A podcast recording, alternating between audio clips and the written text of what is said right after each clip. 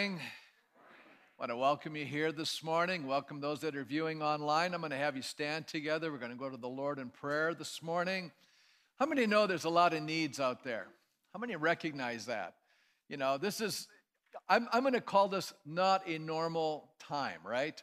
And so there's a lot of challenges, and people have to do life differently, and it creates a lot of anxiety and apprehension inside of people.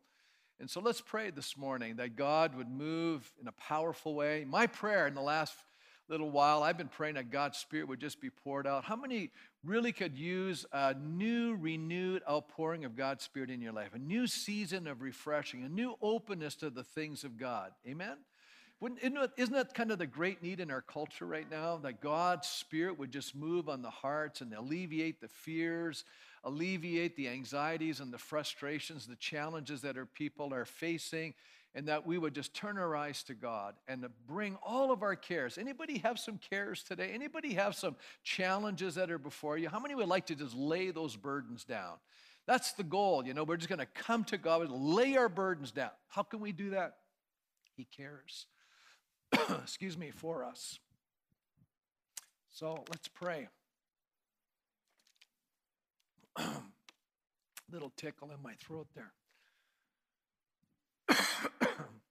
so, Father, we thank you this morning so, for your amazing mercy and grace. We thank you that your mercies are new every morning. And right now, Father, all of the burdens that are weighing on our hearts, those that are afflicted physically, those that are afflicted emotionally, those that are struggling financially, those that are uh, struggling relationally. Lord, we just pray right now, we just lay every concern, every burden at your feet. We know that you're a care, caring person. We know that you're loving. We know that you're understanding. And Father, we just commit these things to you. And I just pray, Holy Spirit, the third person of the Trinity. Holy Spirit, just invade our lives. Just renew us, refresh us, revive us, reinvigorate us. Lord, may you speak powerfully into our innermost being. May we hear the voice of God. The fact that we're tuning in, the fact that we're here this morning suggests, Lord, that we are seeking your face. We desire wisdom from above, Father. Lord, we want to hear your voice today. Speak into our lives. Lord, may you strengthen us and comfort us. May you uh, direct our steps. May you protect us and provide for us. Father, I pray today, may you instruct us and teach us in the way we should go. And we thank you for that. In Jesus' name, and God's people said, Amen. Amen. Amen. You may be seated. Some of you may be familiar with the name G. Campbell Morgan. Many of you probably don't know his name. He lived in a different time. He was one of 150 young people who sought entrance into the Wesleyan ministry in the 1888. He had passed a written examination, but he had faced uh, the test of giving a trial sermon in front of a panel. So all 150 young men stood in front of this panel at different times and spoke. And when the results were released, Morgan's name was not among the was was actually among the 105 who were rejected. And he was so crushed by this uh, rejection that he wired his father one word rejected. And then he sat down and wrote in his diary, very dark, everything seems still. God knows best. The reply to his wire was quick to, to arrive. His, it read, Rejected on earth, accepted in heaven. Dad. Now, I'll just give you an idea who, who G. Campbell Morgan is. The fact that we even know who he is he heeded his father's words of encouragement. How many know words can be so powerful and the right word at the right time can really lift us up and help us along our journey?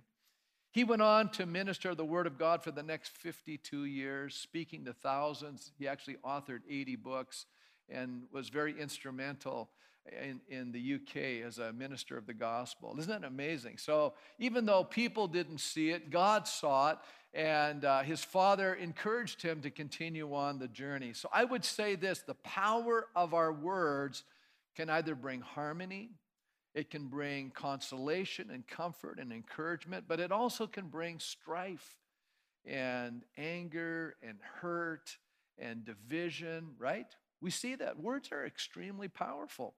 They can help build people up, build families up, build communities up, or they can tear people down, tear churches down, tear communities down, tear nations down. Just the power of words alone. And it's amazing how much the book of Proverbs addresses this issue of communication. As a matter of fact, I got so enamored with this topic that I wrote a thesis last year on communications from the book of Proverbs. I started adding up all of the actual verses in the book of Proverbs. There are 886 verses in the book of Proverbs. And 27% of the book deals with communication. Isn't that amazing? Either listening, speaking, responding to, applying what is being communicated to us. So, how many get an idea that communication is very powerful? As a matter of fact, I was thinking about what makes human beings different. First of all, human beings have the ability to reason and think. You know, animals, you know, a lot of times are instinctual, and yeah, they may have different little signals they can warn their group or whatever, but human beings can communicate at a far higher level. And yet, sometimes I wonder, at what level we're really communicating at. Isn't that true? And as we're going to see today, I think we're going to see the difference between what does it mean to have wisdom versus what does it mean to walk in foolishness or folly or living a life that's really not trusting in anybody but ourselves rather than in God. Paul Koptak points out uh, in Proverbs says the majority of these proverbs in, in the chapter we're looking at, Proverbs 18, are dealing with our speech and its effects. All are concerned with the attitudes and actions that destroy relationships and community. David Hubbard insightfully shares that one of the primary roles of a healthy leader is trying to navigate either the well being of his family or his church or his business or his organization or his school. And I mean, listen, we all have capacities at time in leadership roles. If we're a parent, we're a leader. Like, how are we navigating through this thing? And he says, uh, this is David Hubbard, he says, a prime task of leaders is to avert conflict. In other words, when we can avoid it, we do when they can, and resolve it when they cannot avert it. So, how many know you can't live in perpetual conflict? It's just not a healthy state. And so, it's important that we learn how to walk in peace, how to walk in harmony, how to get along with other people. That's an important skill. As a matter of fact, Proverbs 20, verse, uh, well, he goes on to say, conflict, conflict hurts individuals, drains away energy, and threatens the covenants that hold families and society together. Proverbs 20, verse 3 says it's one's honor to avoid strife. It's one's honor to avoid it. But every fool is quick to quarrel. Already now we're getting an idea that, you know, when we look at the word fool here, I think we kind of relegate it to people that are just a small segment of the population. But I would argue in Canada, if the definition of wisdom is to fear God and most people don't, then most people fall into the category of being a fool. And that's why probably there's so much conflict in our culture today because most of us are operating on the wrong basis.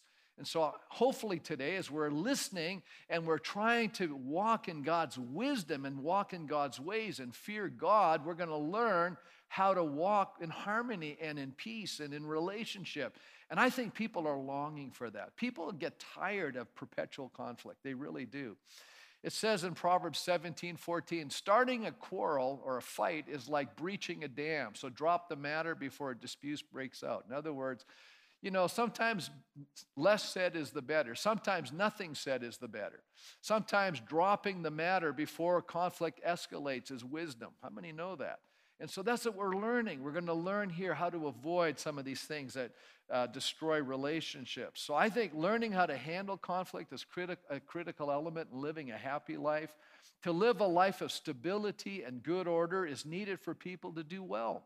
And I think that's one of the reasons why, for a long time, Canada's flourished as a nation because we've had a lot of stability and we've had good order and we've honored law in our nation. And it's been a great blessing. And there's other parts of the world that have not experienced that. And it's been a lot more traumatic and a lot more difficult for people to live in harmony and have a, you know, focus on the things that really matter to us. And that's our family, our relationships with other people. So, wisdom is to learn the way of the Lord and then to take that way and apply it to our lives. So, this is the path we're going to look at today for a successful life before God. It says here in Proverbs 18 15, the heart of the discerning acquires knowledge, For the ears of the wise seek it out. So here you are today, the wise. Hopefully, you're acquiring knowledge. Hopefully, you're seeking it out. You're trying to figure out how to do this better, how to live life more wisely and more successfully, more obediently. And so we're going to look at two elements today that challenge the condition of our hearts and helps us to discover where we're really placing our trust. You know, we can, we can say to people very glibly, yes, I trust God, and yet everything about our actions belie that fact. You know, it, it, it, we, can be, we can be saying one thing and doing another. We can be saying, yeah, I really do trust God, but the reality is we're trusting something other than God. And it's evident by our response to situations in life. So let's take a look at how, you know, to ignore this, this wisdom from these ancient writers leave us many times with broken relationships in the path that we've walked or in the wake of our boat you know? So let's take a look at these two elements. The first one is the condition of our heart and our speech. And this is true. That one of the arguments that I made in my thesis is that what comes out of our mouth is really indicative of what's inside our hearts. and a lot of times, you know, what really comes outside of our mouths under pressure is really telling us stuff that we didn't know existed inside of our hearts. And how many know we're kind of in a pressure time right now? COVID is really a, an opportunity and a little bit of pressure on all of our lives in different ways, and it's kind of squeezing some stuff out of us. How many notice that? And some of you might be saying, I don't really like some of the stuff that's coming out. And so then we got to work and say, Lord, we're going to have to do some heart work. We're going to have to make some change in our attitude, in our thinking, in our understanding. And maybe we have to come before God and say, I need help in this area in my life to see transformation. So when our hearts are wrong, our messaging will reflect that. People who are contentious, the Bible says here, are usually considered foolish or they lack wisdom. They are morally deficient. Their real focus is on themselves. So the conflict and the isolation of selfish people. The problem with unhealthy communication is that it destroys relationships. I mean, no, that's true. And it destroys community. And uh, we're looking at a time right now where our culture is really on the edge. We can see it around us. We see a lot of, you know, it's, it's becoming more fragile. And I think we're hearing a lot of words being said and a lot of you know, heated words being said, a lot of anger being expressed, a lot of irritation, a lot of complaining, a lot of grumbling, right? We, we get all of that. Paul Koptak says the root of the word communication is to have something in common. Okay? We have to be on the same page. Communion, common. So, communication, if we're going to really communicate, you can only communicate with people if you speak the same language. It's pretty hard when you're trying to communicate with somebody that doesn't speak the same language. How many know that's true? How many know it's even more difficult sometimes to speak to people in the same language, but you have a different value system? You know, and what I'm noticing today, people aren't even listening to each other anymore, right? We're just kind of blocking people out. So, the fear of God, I think, brings us to a healthy respect, not only for God, but for other people. And that should be evident in how we treat people. And yet, here in Proverbs 18, verse 1, it says here, an unfriendly person pursues selfish ends and against all sound judgment starts quarrels. Now, it's interesting, the NIV translated an unfriendly person. This is the person who separates himself or isolates himself from other people because he or she is consumed by their own desires. That's what it's really saying. So, this is a, a person who separates himself to pursue their own selfish ambition or their own goal. And, be, and because of that, they become less oriented towards people. It says here in verse 2 fools find no pleasure in understanding, but delight in airing their own opinions. Boy, you could just camp on this proverb right here. This, this would settle a lot of problems in our culture right now. Fools find no pleasure in understanding. You know, I think we have to sit down sometimes and learn to listen to other people's point of view that's unlike our own and try to seek to understand where they're coming from. Is this a novel thought? Because it says fools find no pleasure in understanding, but they delight in airing their own opinions. You know, sometimes when you're conversing with somebody, uh, just take a test to yourself. If you're always wanting to get a word in, or you're not even listening to what they're saying, you just want to give your own opinion, that's not a good thing. Maybe we have to back off and say to ourselves, you know, yeah, you have your viewpoint, but maybe what I need to learn how to do is to learn to listen with intent, intention, intentionality and learn to hear not even just the words, but the heart of what the person is trying to say. By the way, if you learn to really listen to people, people will want to be your friend because people want to be understood. I love that prayer, St. Francis. Help me, Lord, not so much to be understood, but to understand. Isn't that a beautiful prayer? How many, it's moving away from ourselves and it's moving towards the other person. That's what he's talking about here. It says, when wickedness comes in verse 3, so does contempt, and with shame comes reproach. So, there's a number of things that I discover in these first three proverbs that I think kind of couple them kind of together. It's simply this that when, you know, we're not walking in the fear of God, then we're walking in more of our own self aim, desire, ambition, and goals. We're less concerned about other people. We tend to want to share our own viewpoints. We're really not in, interested in what other people are saying. And then it says here, you know, we, in verse 3, eventually it develops a contempt for the other person. How many think there's a lot of contempt today for people? And I'm going to talk about how that really develops. So, uh, C.P. Ellis, let me give you an example, was a textile worker who grew up learning to blame others for most of his problems. You ever met people like that? You know, they got problems, but it's everybody else's fault. You know, it's not my problem, it's your problem. In other words, any, any problem I have is really because I, have got people to blame. You know, my parents didn't do this for me, my teachers didn't do that for me. You know, we have a whole list of people who could have made my life better, right? And that's where he was coming from. And he had a lot of financial struggles. And he was a second generation member of the Ku Klux Klan. How many know they have some problems? You know, you know, they have some biases and they're, you know, they're, they're racially prejudiced. Anybody know that? Ku Klux Klan? Kind of noted for their racial prejudice. Well, he began to attend interracial civic meetings, and he was extremely vocal about his feelings towards other races. I mean, okay, that, that makes sense. If you're a Ku Klux Klan member, you probably got this stuff wired right in, hardwired right into your innermost being. And as a result, as he was sharing all this, he was asked to work on a policy project with a black woman. How many know that was probably serendipitous? I know somebody had some wisdom there. And so the more the two of them work together, of course, they're arguing and disagreeing on every turn. But the more they began to see clearly into each other's lives. In other words, eventually they stopped screaming at each other and sat down and started listening to one another. Something began to happen in their lives. They began to see things a little differently. And eventually, they were each criticized by their respective communities, and their children were harassed at school because they were willing to start working together. Isn't that interesting? You know, it's almost like there's a spiritual thing going on here.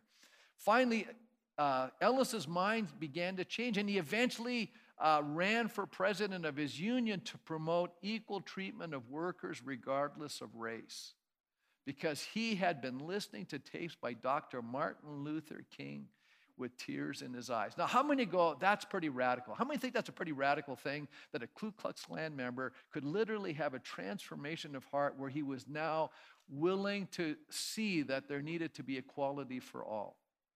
How many think that's kind of a miracle? And when you have a change of heart, it begins to change your attitude, your actions, eventually your your words, and what you're willing to do for other people. The wisdom writers discuss how the issues of our hearts affect how we see things. How we see life determines whether we make wise, just, and righteous decisions. Proverbs 18:5. I'm going to skip over some things here. Wait a minute. Let me go back. Oh, okay. I'm confusing my PowerPoint here. I'm skipping over something. Oh, okay. In Proverbs 18:5 it said, "It's not good to be partial to the wicked, and so deprive the innocent of justice." And uh, that's true. And, and we recognize that this certainly happened under uh, uh King David's reign. Those were a few verses where some people brought news of, of killing the king uh, the king of the northern 10 tribes, the son of Saul, Ishbosheth. And they thought they're going to be rewarded by David. You know what David did? He said, Man, you guys murdered an innocent man, and he had them executed. So, you know, he was following the words of Proverbs 18:5. But let me move on and just say this. The end result of wrong words is that they eventually affect people who were saying those things. In that case, those, those men were judged for that. But notice what Jesus says to us. Jesus himself warns us about empty or idle words. Now, some of us probably say a lot of things, and we have no idea that they're all being, you know, in a sense, reflecting, it's a reflection of who we are as a person, all these words. And God takes our words seriously. Now, maybe other people don't take what you're saying seriously, but I want you to know God takes what you're saying seriously. Either they're good words or they're not so good words, but He's paying attention. And here in Matthew chapter 12, verse uh, 34 to 37, Jesus is talking to uh, some of the religious leaders, and He calls them there in verse 34. He says, You brood of vipers. He says, How, how can you who are evil say anything good? For the mouth speaks with what the heart is full of. So, this idea of what we say is really indicative of where our hearts are at, our innermost being, our attitudes. Jesus is saying that. He's basically saying what you're saying, that's coming from within you. He says, A good man brings good things out of the good stored up in him. Or you could say, a wise man. Uh, an evil man brings evil things out of the evil stored up in him. So let me, let me just re- go back here and say this. Where does the wrong language, the wrong words come from? And the answer is within us. It's coming from within us, it's coming from our innermost being. But I tell you that everyone will have to give an account on the day of judgment for every empty word they have spoken. Wow, this is pretty serious stuff. But for by your words you will be acquitted, and by your words you will be condemned. So, in other words, Jesus goes, I don't even need to judge you guys. You're judging yourselves just by the way you talk. So, maybe we need to take a step back and say, Lord, I need to evaluate what I'm saying. You know, as a matter of fact, the wisdom literature, like Proverbs, there's an encouragement to restrain our words, you know, to, to speak less how many know that might be wisdom on our part to say less and listen more? And we probably would learn more and we probably wouldn't get in as much trouble. How many say that's probably true? Anybody here might say that might work for me. I might have to learn to say a little less. Okay, the problem with words is the devastating impact those words have really on our most on our innermost part of our being. Matter of fact, in Proverbs 18:4, this is such an interesting text. It says, The words of the mouth are deep waters, but the fountain of wisdom is a rushing stream. Now, there's a little bit of a difference of an opinion on interpreting this particular text because some people see this as you know a parallel uh, proverb meaning that they both mean the same thing but then there's a bunch of them including translations like the niv the king james version the new revised standard version and many other commentators see this as an anti antithetical proverb, which means it's it's the opposite. It's it's trying to point an opposite statement. And you can see that in the NIV here, the word but is put in there. How many see that? See that?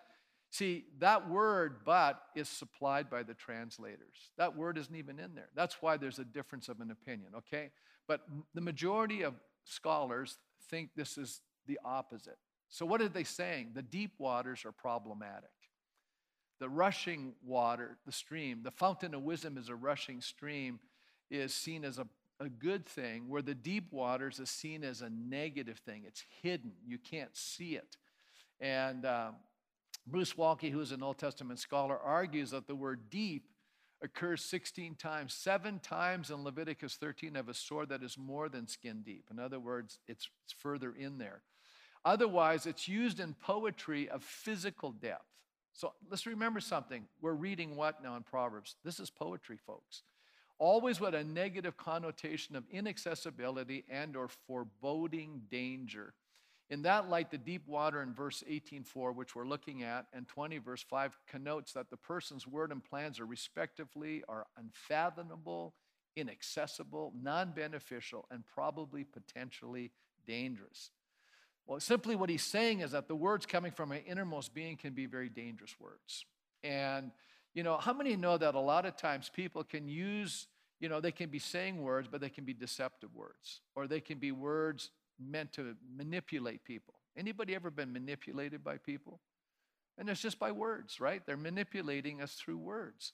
That's what they're doing. And that's what he's talking about here. That's what the wisdom writer is talking about here.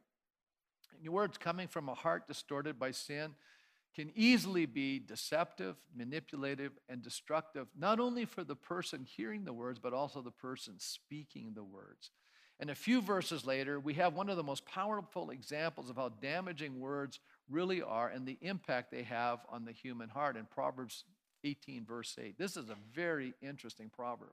It says, The words of a gossip are like choice morsels, they go down to the innermost parts. Now, that the Hebrew word here for gossip can also be translated slander. You know, a lot of times gossip is all rumor, and a lot of it is innuendo, and most of it is even truth, right?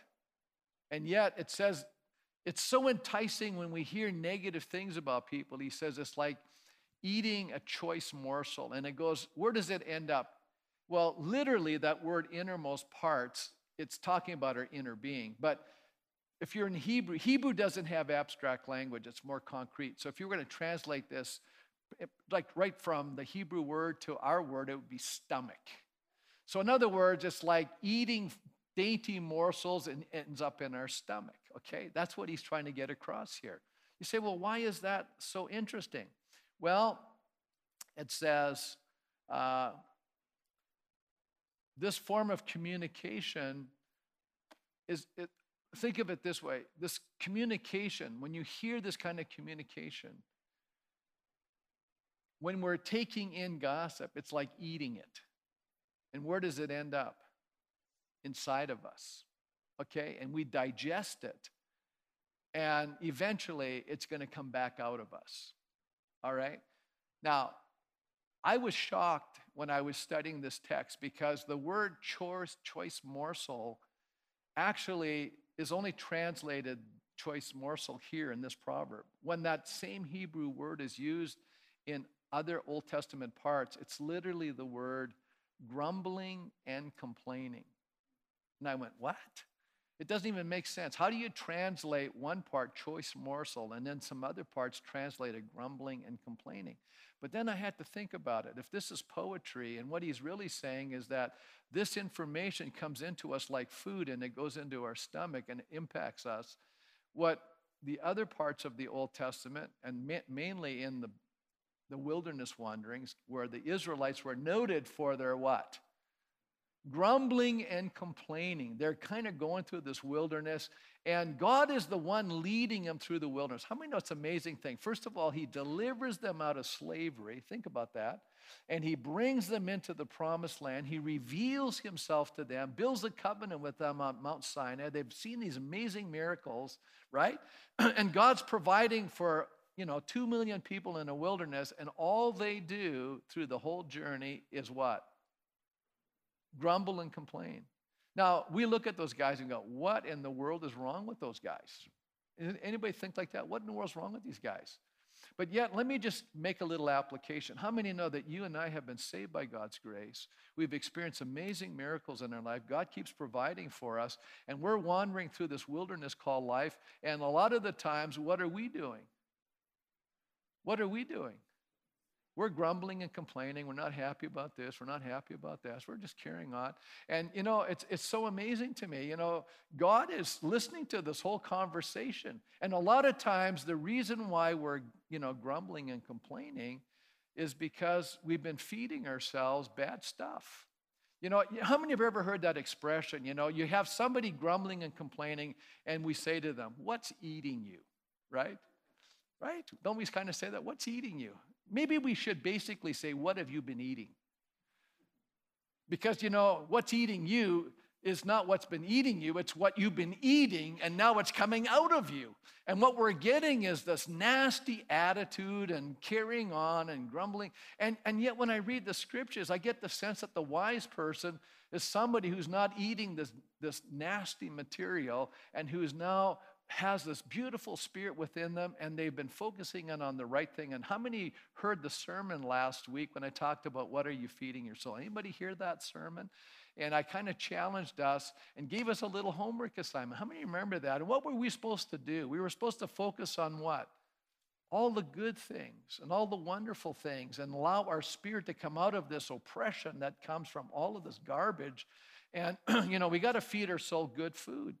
And if we start to do that, all of a sudden our spirit lifts and all of a sudden there's joy in our heart and we begin to be thankful and praise God because you know, every challenge that's come into your life is really an opportunity for God to do something amazing. I'm going to just say that to us. So every challenge is actually a test to see what's really going on in the inside. And how we express ourselves tells us if we're passing the test or failing the test. So, how many here, you had an amazing week? You were thanking God all week long. You were happy. You were rejoicing. Or did some of you fail the test and you found yourself, you know, eating the wrong stuff and you've been walking around grumbling and complaining? Don't raise your hands. I'm just asking the question, right? I don't want to indict anybody here, but that kind of happens, right? Okay, let's move on. It says, The lips of fools bring them strife, and their mouths invite a beating. So, you know, a lot of times we're our own worst enemy. That's what this proverb says. A lot of times, you know, we're carrying on and zipping along, and we are creating conflict in our relationships because of the things we're saying to one another. And he says, and then what happens is we're really inviting blows in our lives, you know? We can't understand why we're not getting along with people. Hey, listen, you know, He's showing us the condition of our heart again. It's amazing when we walk in wisdom. It's amazing when we're full of compassion. When it's amazing when we're listening to people and we're kind and, and we try to hear the other point of view. How often we avert conflict. But you know, some of us, we're looking for a fight. You know, there's some people just looking to start up an argument. Well, that's not a good thing. So let me move on now. Uh, the mouth of fools are their undoing, and their lips are a snare to their very lives. And by the way, is that true? That you know your your mouth can get you into big trouble. Look what happened. Paul warns us here a little later on in, in 1 Corinthians. I'm going to make the application because Paul's making an application from those wilderness Israelites. He says, I don't want you to be ignorant of the fact, brothers and sisters, that our ancestors were all under the cloud and that they all passed through the sea. What's he talking about? That's the deliverance you know, out of Egypt. And then he says here in the next verse, nevertheless, God was not pleased with most of them. Didn't say all of them. Yeah, I mean, there's a few people like Joshua and Caleb. Man, they were people of faith. They spoke, they believed God, they trusted God. They said, we can do it, we can go into the promised land. But most of them kind of succumbed to the grumbling and complaining, right? Their bodies were scattered in the wilderness. What a way to describe a whole generation perishing in the wilderness. That's what he's saying here. He says, now, these things occurred as examples to keep us from setting our hearts on evil things as they did. Now, that's the warning. What are we setting our hearts on? And then it says, and do not grumble as some of them did and were killed by the destroying angel. Now, let me just point out the destroying angel killed a bunch of Egyptians. Remember the firstborn? The destroying angel passed over people who applied the blood over their hearts. But guess what? Some of those people that applied the blood over the lentils of their door, doorposts went out in the wilderness and started complaining, and that same angel that didn't kill them there killed them in the wilderness. Whoa, that's a little intense, Pastor. Well, that's isn't that what Paul's telling us? So I think we have to take this a little more seriously. So we think it's no big thing that we're a grumpy person. We think it's no big thing that we're walking around, you know, complaining and carrying on and all the rest of it. God's going, hey, I'm listening to everything you're saying down there. And I'm not pleased with that. You know, you guys, speaking of us guys, you and me, the believers, we should be the happiest people on the planet. We should be the most grateful people on the planet. We should know that we have a security in Almighty God, which brings me uh, to the second element, and it's simply the improper trust in wealth. And you say, how does that relate to relationships?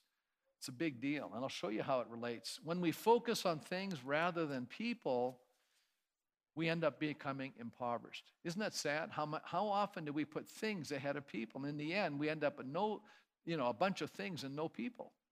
That's the sad part, you know. When we invest our time and our energy, what, where we put that, our time and energy, says more about where we're putting our confidence in, where we, we're looking for our security.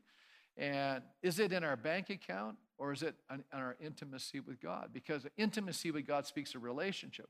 You know, looking for security in our bank account, there's no need for a relationship. Isn't that true? You know, the ultimate source of security. That's what we're going to talk about. Where are we going to find that? Some people use money as a security and a means of power and influence at the expense of justice and healthy relationships. People are doing other people in just to get, you know, financially ahead. We are constantly bombarded with the messaging that safety comes from having economic security. How many go, that's the constant messaging?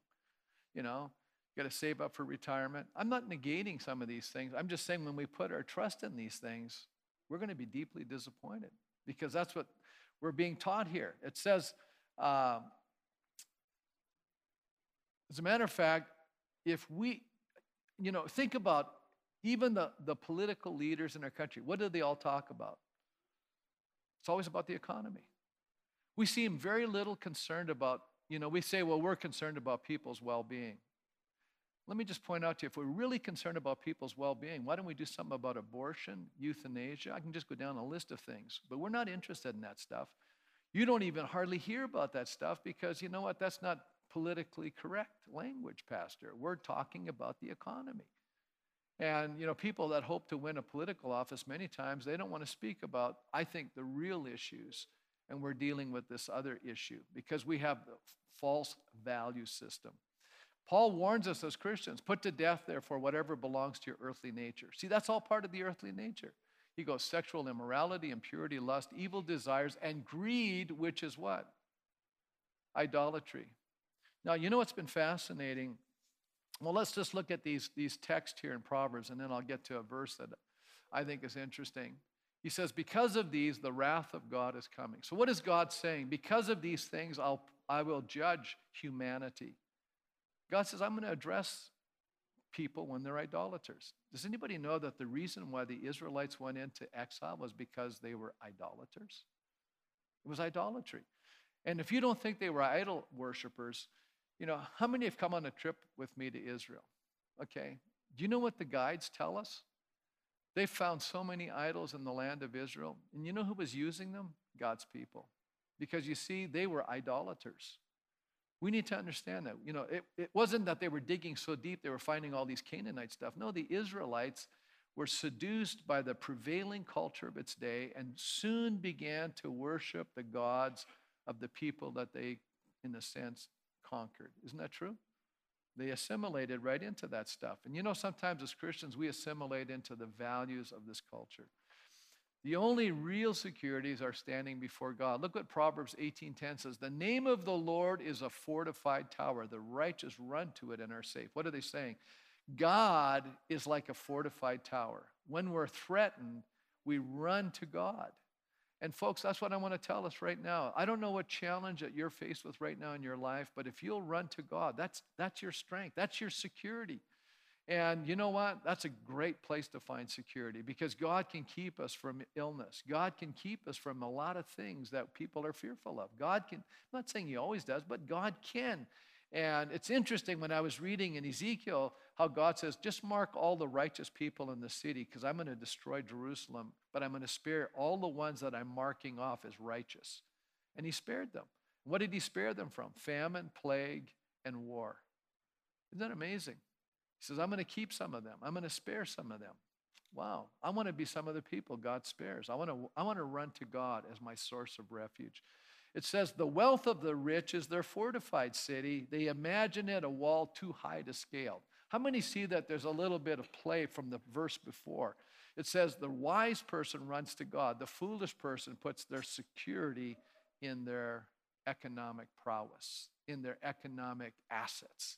They see it as a high wall here, too high to scale. Wow. Interesting. Now, Dr. Longman points out it's true that wealth can help us navigate some problems in life, but it lets us down in the area of life ultimate issues. Let me give you some ultimate issues that's going to let you down in. You know, when disease strikes, war comes, famine comes, plague comes, then you start realizing how vulnerable you really are. You can have all the money in the world, it's not going to do you an ounce of good. As a matter of fact, Proverbs 18:12 says, Before a downfall, the heart is haughty, but humility comes before honor. And so here we see the connection now between what the wealthy see as a wall too high and the heart that is lifted up. So, what is the proper response to the things that destroy us? Run to God. Run to God. Make that your refuge. You know, I've been I've been reading through Jeremiah and Ezekiel. That's been my devotional reading for a while now. And you know, I'm really struck by, you know, the messaging of those men before the people of God. I mean, how, how many know it was not easy to tell them, you know, you're going to be defeated by a nation more evil than yourselves? How many that's not an easy message to deliver, right? And they were in a minority position. Both those guys were. There was a lot of other people that were religious people saying the very opposite messaging. Everything's going to be okay. And they said, No, it's not going to be. Unless you repent and turn to God, we're going to be judged because of our idolatry. And they kept saying it. And then uh, it's interesting here that Ezekiel, and I read this and I couldn't, I couldn't stop but focus on this text. Uh, I think the other day when I read this, I was so struck by it. In light of the fact that I was preparing this message and looking at how the wealthy find their security in wealth. Listen to what Ezekiel says. They will throw their silver in the streets, and their gold will be treated as a thing unclean. Their silver and gold will not be able to deliver them in the day of the Lord's wrath. It is not it will not satisfy their hunger or fill their stomachs, for it has caused them to stumble into sin. How many say that's that's wild? In other words, they were putting their trust in their resources, and God says, Your resources will not be able to help you in the time of judgment. You know, now we don't we don't ever talk about that today. We act as if, you know, God is so loving, he will never judge anybody. Isn't that kind of the theology? This is the prevailing theology of our day. Can I just tell us something?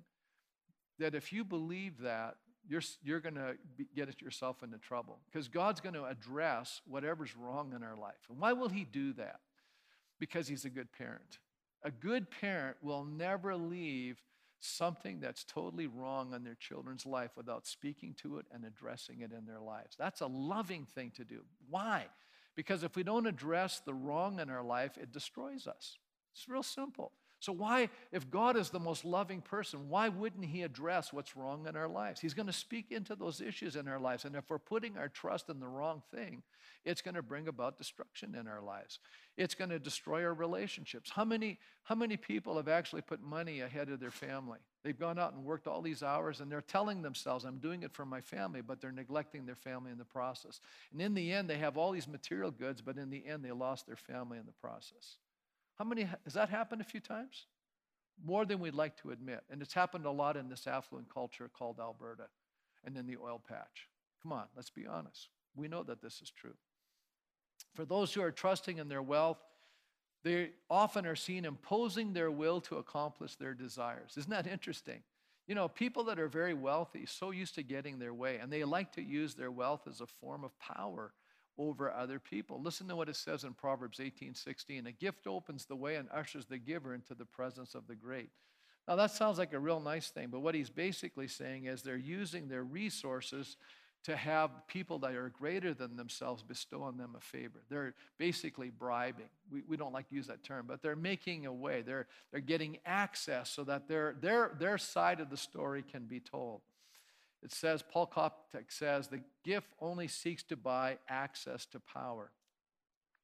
In the next few Proverbs, we have the contention in relationships that actually requires some measure of mediation. How many know relationships sometimes require mediation? Somebody in the middle helping them get through their problem. It says here in verse 17 in a lawsuit, the first to speak seems right until someone comes forward and cross examines. And how many, we can just apply this. Yeah, this is probably dealing with a civic situation, a court situation.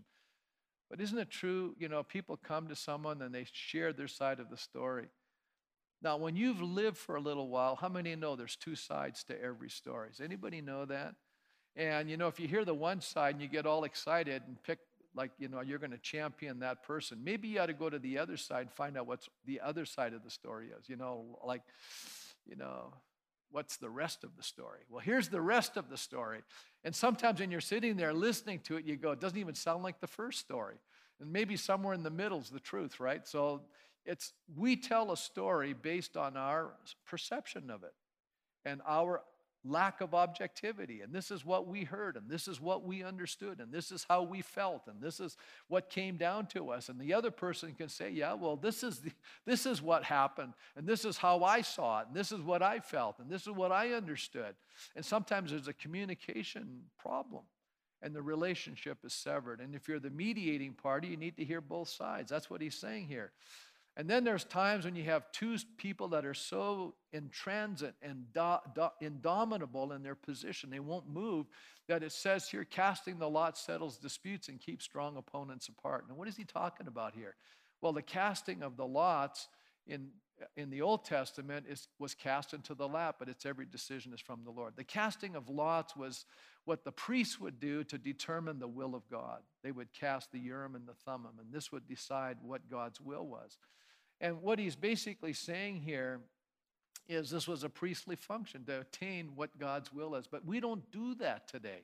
That's not a method that we're using. Some people say, wouldn't that be great? No, it wouldn't, because even when you tell people what God's word is, which is even better than casting a lot, people ignore it. As a matter of fact, I was so fascinated by Jeremiah. You know, these guys come along and say, Hey, Jeremiah, tell us, should we go to Egypt or not? And we'll do whatever God tells us to do.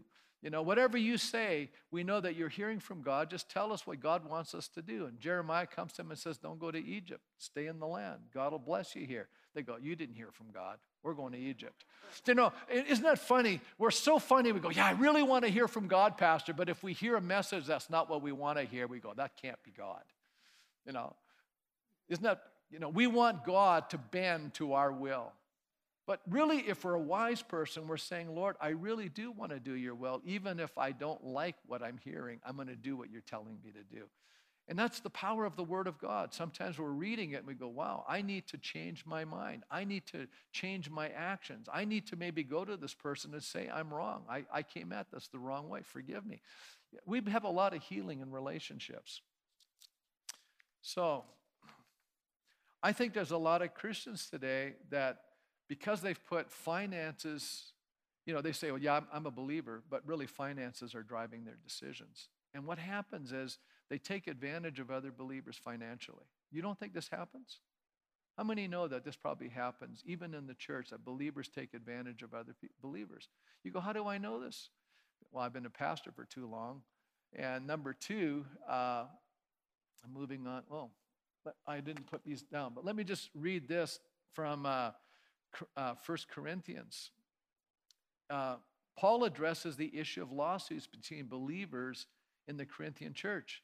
And he basically says, look, if you can't agree, go to someone that's got wisdom and help settle the dispute. But if, you know what?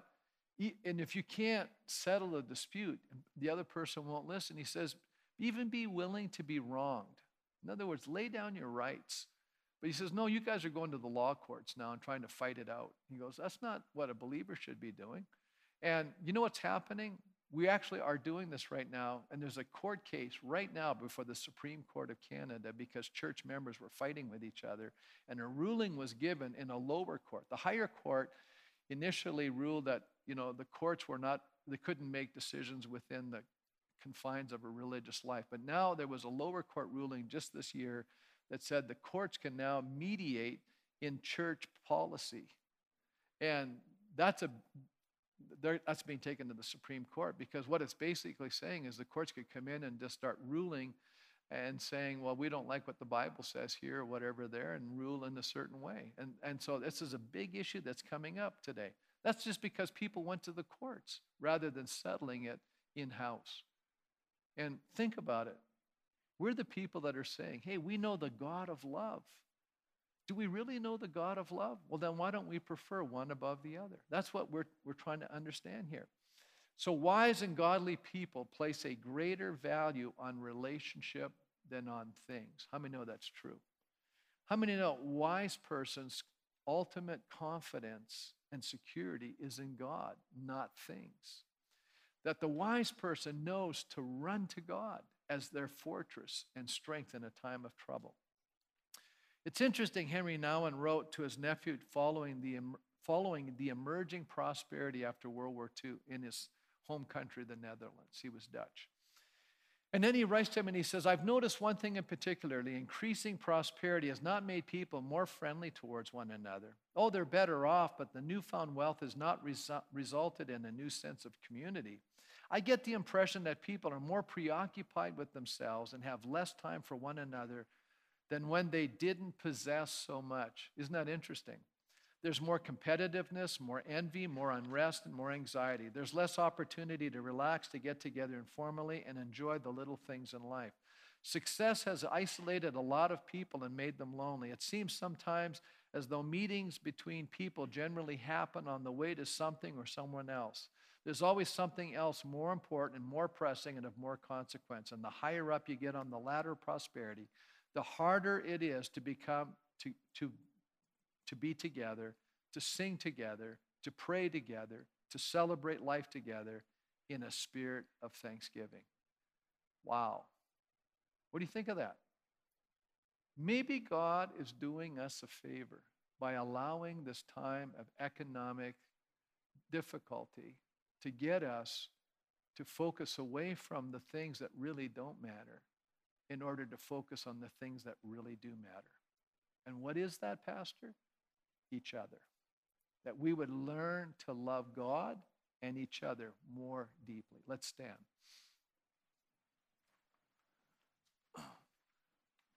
Well, these little proverbs, they have a way of, if you get into them, they're very practical. Anybody see that? And they really want to speak to us. And what I'm trying to tell us today is the only way we can change what we're saying to people is by changing what? Our heart. Isn't that right? So if you are having relational difficulties, I'm going to ask you one or two questions. Number one, is it because of what you're saying? And what you're saying is really indicative of where your heart is at. So we got to change our heart. Or we're putting our trust in ourselves, in a, in a system, an economic system? Or are we saying, Lord, you are my security, you are my source? There can be pestilence, COVID 19. You know, we're not in a time of war, thank God, but that could happen. You know, a time of famine where there's even a lack to eat. Just think about how hard it can be. Are we walking around grumbling and complaining? Are we feeding our soul on garbage and working ourselves up? I'm really convinced that Satan's strategy right now is to work up the saints so that we're all bent out of shape about a whole bunch of stuff that really doesn't matter because most of what we're reading and hearing is not true, anyways. But we're sucking it all in and eating it up until it's finally eating us, and then we're spewing out all kinds of nonsense out of our lips. God's going, What are you doing? You know, should that be the way we live as Christians? I'm just asking a question. Is that the way we should live as Christians? Or should we be saying, Lord, I want to feed my soul on the richness of your word, the richness of your presence. I want to think about the things that are good and pure and lovely. I want to be a person who just seeks to be understanding, who listens. I may not always agree with what the person's telling me, but I want to show them dignity and value and not show them contempt. If you think you're going to win people over by putting them down, good luck good luck. That's, that's not going to work. You know, but when you show people value and you listen and you care about them, they may know you don't agree with them, but I'll tell you something love has a way of penetrating even the hardest heart. And I think a lot of people in our culture today are lonely and they're isolated. Isn't that true? Not just because of COVID, they're just isolated in their emotions, they're isolated in their relationships. So, how many here today you say, you know, Pastor, as I'm listening to all this, I realize I need God to work in my heart. I need to start feeding my soul good stuff. Amen? So, just with every head bowed right now, let me ask you a question. Do you need God to touch your heart this morning? Just raise your hand. That's you. I've been finding myself grumpy, complaining, not filled with gratitude and thanksgiving. Is that you? Just raise your hand. We're going to pray. Just raise you. Be honest. Yeah, I'm not here to condemn you. God's not here to condemn you, by the way. He's here to correct you. He's here to empower you. He's here to help you. He's here to renew your heart. I've been praying for us, saying, Lord, renew our hearts. Lord, would you do that today? Would you pour out your spirit inside of us? Would you bring renewal in our hearts? Would you bring grace into our soul? Would you give us wisdom in what we're feeding our innermost being? Help us to eat the right kind of food so that we can process correctly and speak what you want us to speak, to have the heart of God, to have the attitude of God, to have the Spirit of Christ. Lord, to be able to dialogue with our community, even if they're showing contempt maybe to us, that we can show love and grace in turn. Isn't that what you meant, Jesus, when you said to turn the other cheek? Isn't that what you meant when you said to bless those that despitefully use you? Do good to those who don't do good to you. Lord, help us to overcome the evil in our land by doing good. And Lord, it starts with a good heart. So give us a good heart, Father. Would you do that work inside of us right now, Lord? Would you bring joy into our heart? Would you bring a spirit of gladness within our soul? Would you help us, Lord, to be people who thank you daily and just full of worship and gratitude Lord, we live in an amazing country. We live with incredible, unprecedented blessing and prosperity, Lord, like people have never known before. When I look around the world, I just think of how blessed we really are. Father, may we just be so overjoyed with gratitude and thanksgiving. Lord, may we be little oases of grace, oases of joy, oases of happiness and blessing. When people see us, they go, I want what you've got. Because while they're walking around complaining and grumping and everything else, we're walking around rejoicing and delighting, and they'll say, I want what you've got. How do you get it? Lord, that's when the believers, the unbelievers are going to ask us what makes us different. Because when we listen to the same messaging, we become like the culture. We sound like the culture. We behave like the culture. But Lord, when we allow your spirit to work in our hearts, we allow your word to do a work of grace in our soul, it brings about transformation in our heart. It changes our communication, it changes our attitude, it changes our level of uh, respect and gratitude and honor to those to whom honor is due. And I just pray that you'd bring about that change in our lives. And I thank you for that. In Jesus' name, amen. God bless you. As you leave, let the ushers take you out, please, and go pick up your kids. Bless you.